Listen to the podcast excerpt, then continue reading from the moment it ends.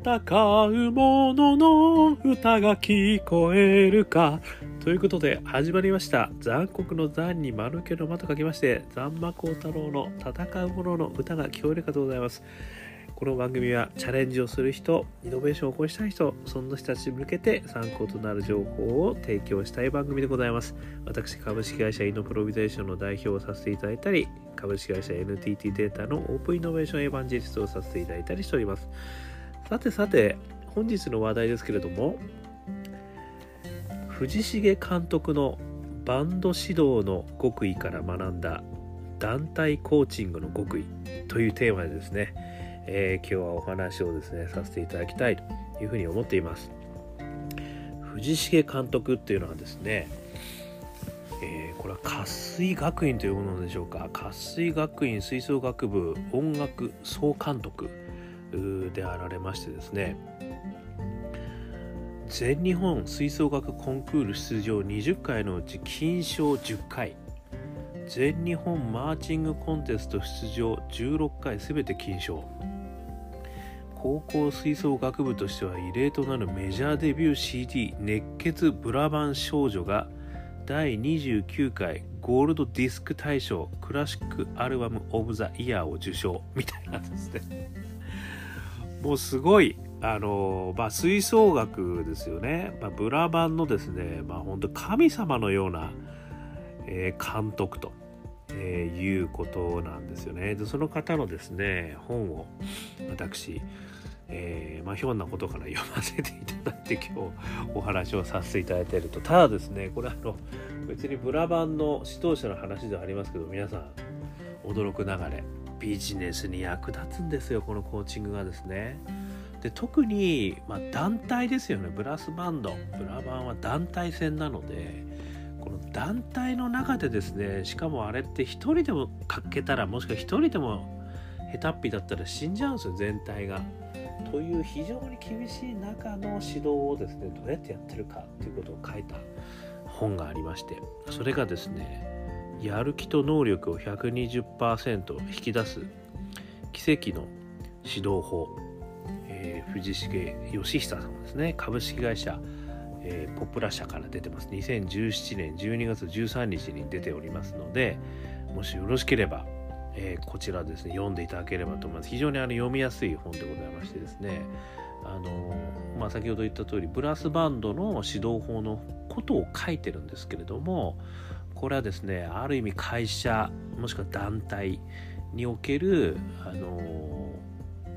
まあ、みんなをこううまくしなければいけないっていうんですかね。そういう状況に置かれた時にどうやってみんなの気持ちを合わせて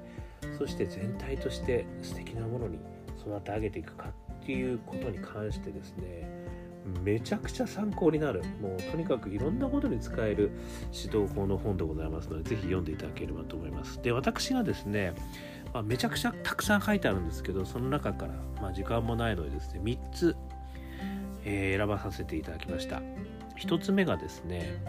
指導の第一歩はいい音を聞かせることですね。それから2つ目がですね生徒にどこまでも任せる。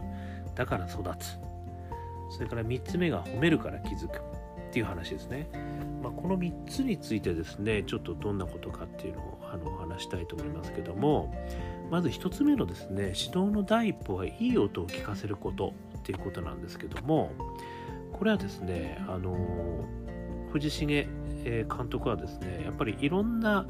あ音楽のセンスを身につけさせるためにはですねもしくはいい音を出させるために一番必要なのはぱりいい音に接することだと。いうことなんですよね。しかも聞くだけじゃなくてやっぱり目で見たり歌ってみたり肌で触れたりして接すると。いうことがすげえ大事だと。いうこと。だこれもね極端な話指導者が教える必要はないのですと。いい音に接するだけで勝手に上手くなっていきます。とまで書いているんですよね。であの要はですねあのやっぱりこう世界的な DVD を聴かせたりですね。あとはこの演奏どこがいいと思うとかね。あのどこが自分たちと違うと思うとかっていう問いかけをするとですねあのどんなとこころがね自分たちがもっとやらなきゃいけないのかとかねいうことを具体的にこう自分でこう考えますよね。そうするとですねあのちょっとずつ差が縮まっていくって言ってるんですよね。なのであのでどんなにすごい人でも雲の上の存在にならないあのだなくなってくるということですね。であのまあウィーンフィルハーモニー管弦楽団のお話も載ってるんですけど、まあ、世界最高峰のオーケストラですけどこのオーケストラはですねウィーンサウンドとかっつって独自のサウンドを醸し出すと言われてるらしいんですが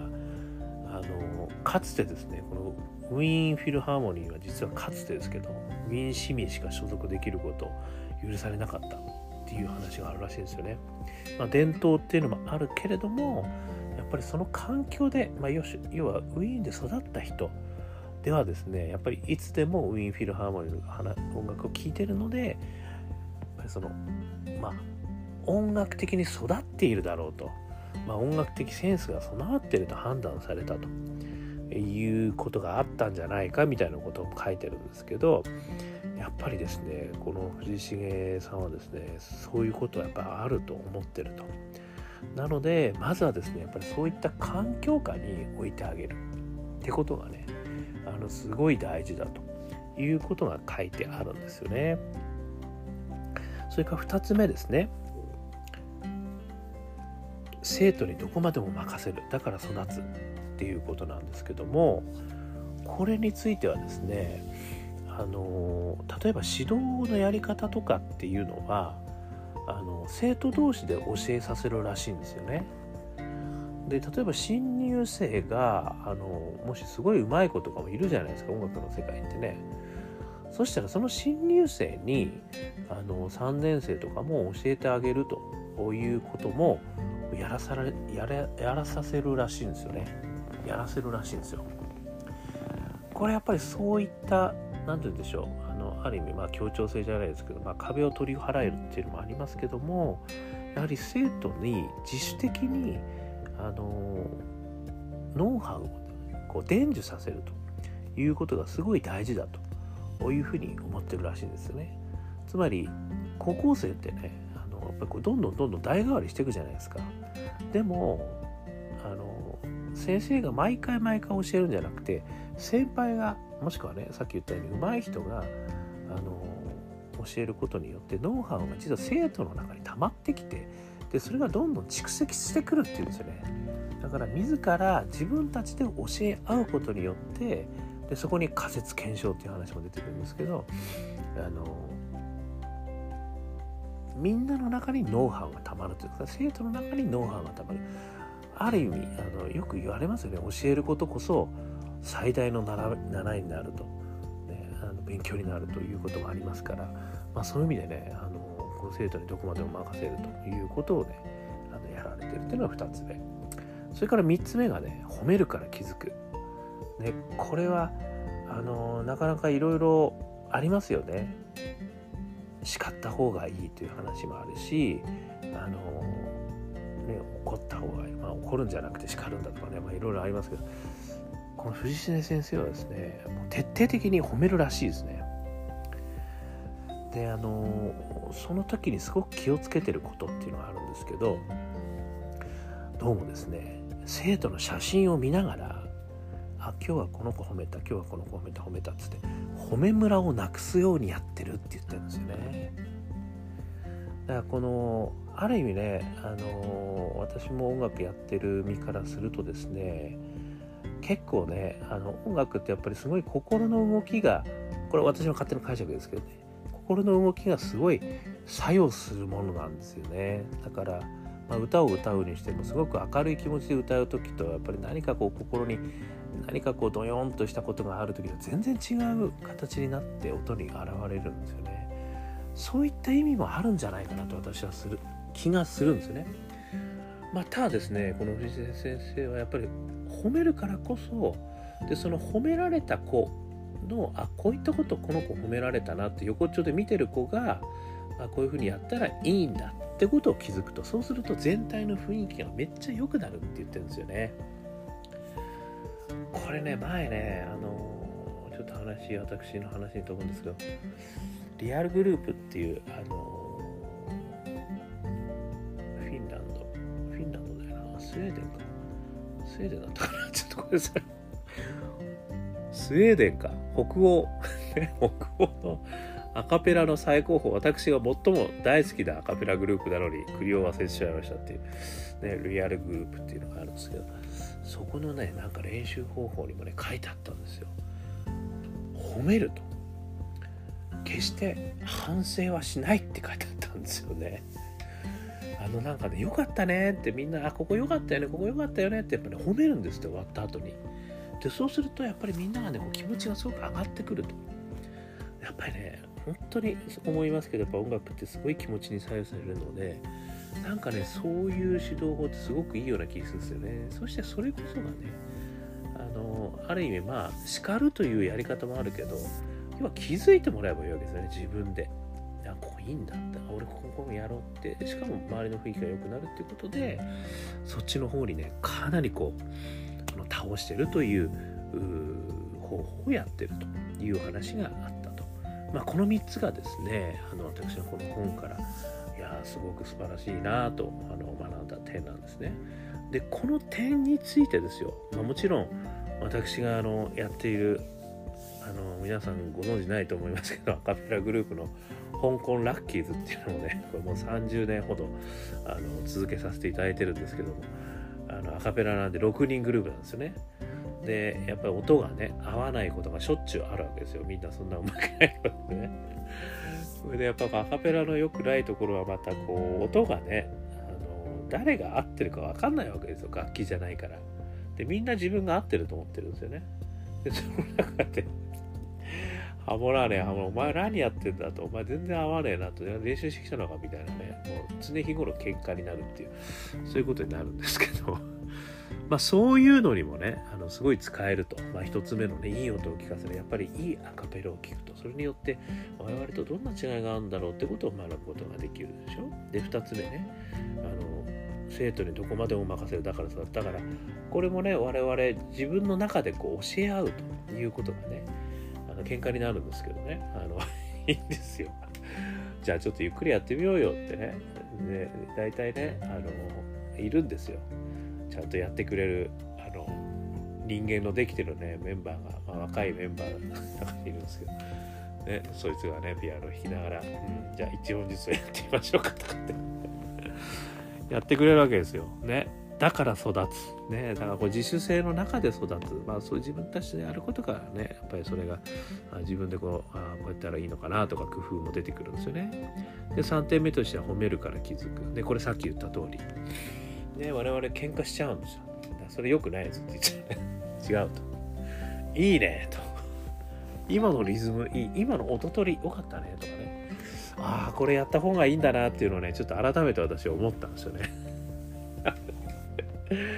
ちょっと今度の練習からね、これちょっと取り入れてみようかなと。ね、ちょっとまだメンバー多分この放送聞いてないと思うんで分かんないと思うんですけど、今のベースすごく良かったね、とかね、あ今のリズム良かったね、とかね、今の音、うん。なんかいい音出てたみたいな。いろいろね。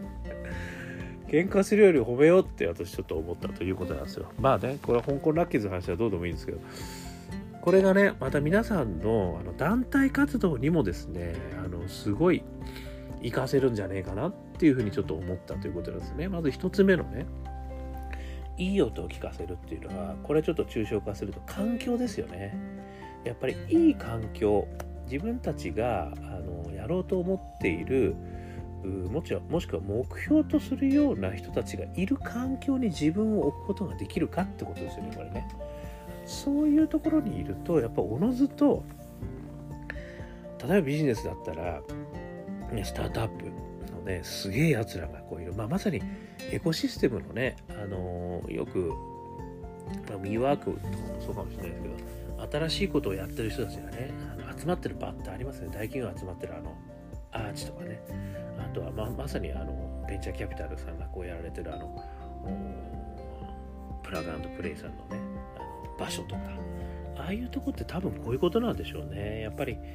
その中でやっぱりすげえイケてるやつらがいる環境の中でやってるとあ俺とは彼らってどこが違うんだろうとかこういうことやってんだ彼らはとかやっぱりそのねウィーンフィルはウィーンの人たちしか取らないっていうのと同じように取らなかったっていうねまあ昔の話ですけどというようにやっぱりその中で育ってるやつらっていうのはめちゃくちゃこう感度が良くなってるんでしょうね。だからやっぱりそういう場の力もしくは環境の力ね、っていうのはすごく大きいんだなっていう。だからまあこういう新しいビジネスをやる人たちとかイノベーションやりたい人たちはやっぱりそういうことをやってる人たちの中に置くということによってすごくそのあのセンスが磨かれるっていうんですかねそういうことはこれやっぱりなんかどこの世界でもあるんじゃないかなっていうのが一つ目ですよね。それから二つ目のこの生徒にどこまでも任せるだから育つっていう、ね、ここっていうのはある意味自主性ですよね。だからある意味そのよく言われるその全部教えちゃうなっていう話ですよね。だからあの山本五十六さんでしたっけ？なんかありますよね。見て。何でしたっけ？ややって見せてやあもうちょっと覚えてないわ。あのなんかこうやって見せて、ね、褒めてやらねば人は空たじみたいな、まあ、まさにそういうことですよね。やってみせると。もしくはね生徒自身にちょっと違うの山本ちょっと違うな生徒自身にあの先生となって自分でこうやると。